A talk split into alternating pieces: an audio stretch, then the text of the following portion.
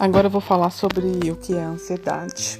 Vou usar o mesmo exemplo que eu usei para explicar o medo, para vocês entenderem claramente a diferença. Então, a analogia que eu fiz em relação a pessoa sofrer um assalto no medo. Na ansiedade, como que essa situação pode ser configurada?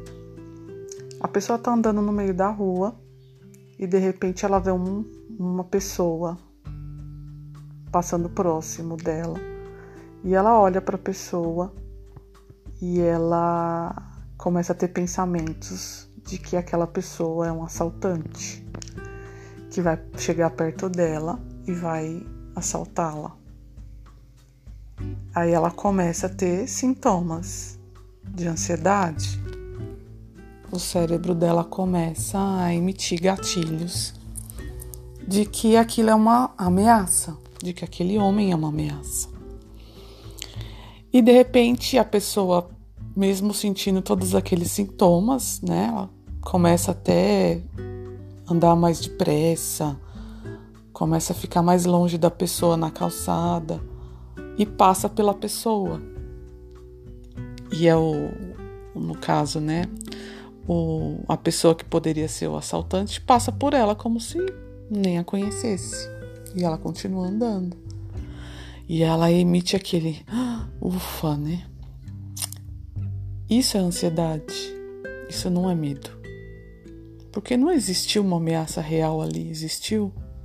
Não, o cérebro dela fez uma leitura equivocada, codificou a situação, codificou o evento de uma forma errada, né? Ele misturou, né? A gente faz o cérebro às vezes ele faz uma lambança, né, com as emoções, com as situações, com a interpretação da realidade. Então, ele emite gatilhos como se tivesse querendo reagir ao medo, à ameaça real. Só que naquela situação a ameaça não é real, né? Pelo menos não se tornou real. Se realmente a pessoa tivesse voltado falado, olha, é um assalto. Sim, se tornaria real, né? É um medo.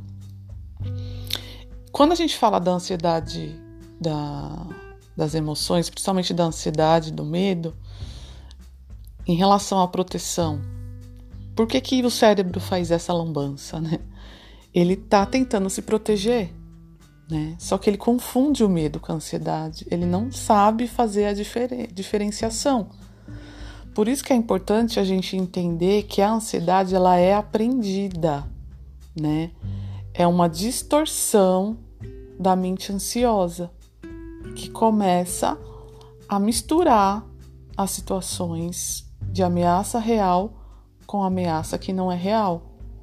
Então, quando você começa a tomar consciência disso, você percebe no seu cotidiano que os, até os seus sintomas de ansiedade vão diminuir, porque você começa a olhar para as situações com mais consciência mesmo, né? Com percepção.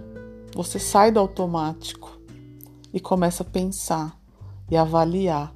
Mas espera isso não é real. Então, essa é a diferença. E essa é a forma que se caracteriza a ansiedade por algo que ainda nem aconteceu ou que nem vai acontecer.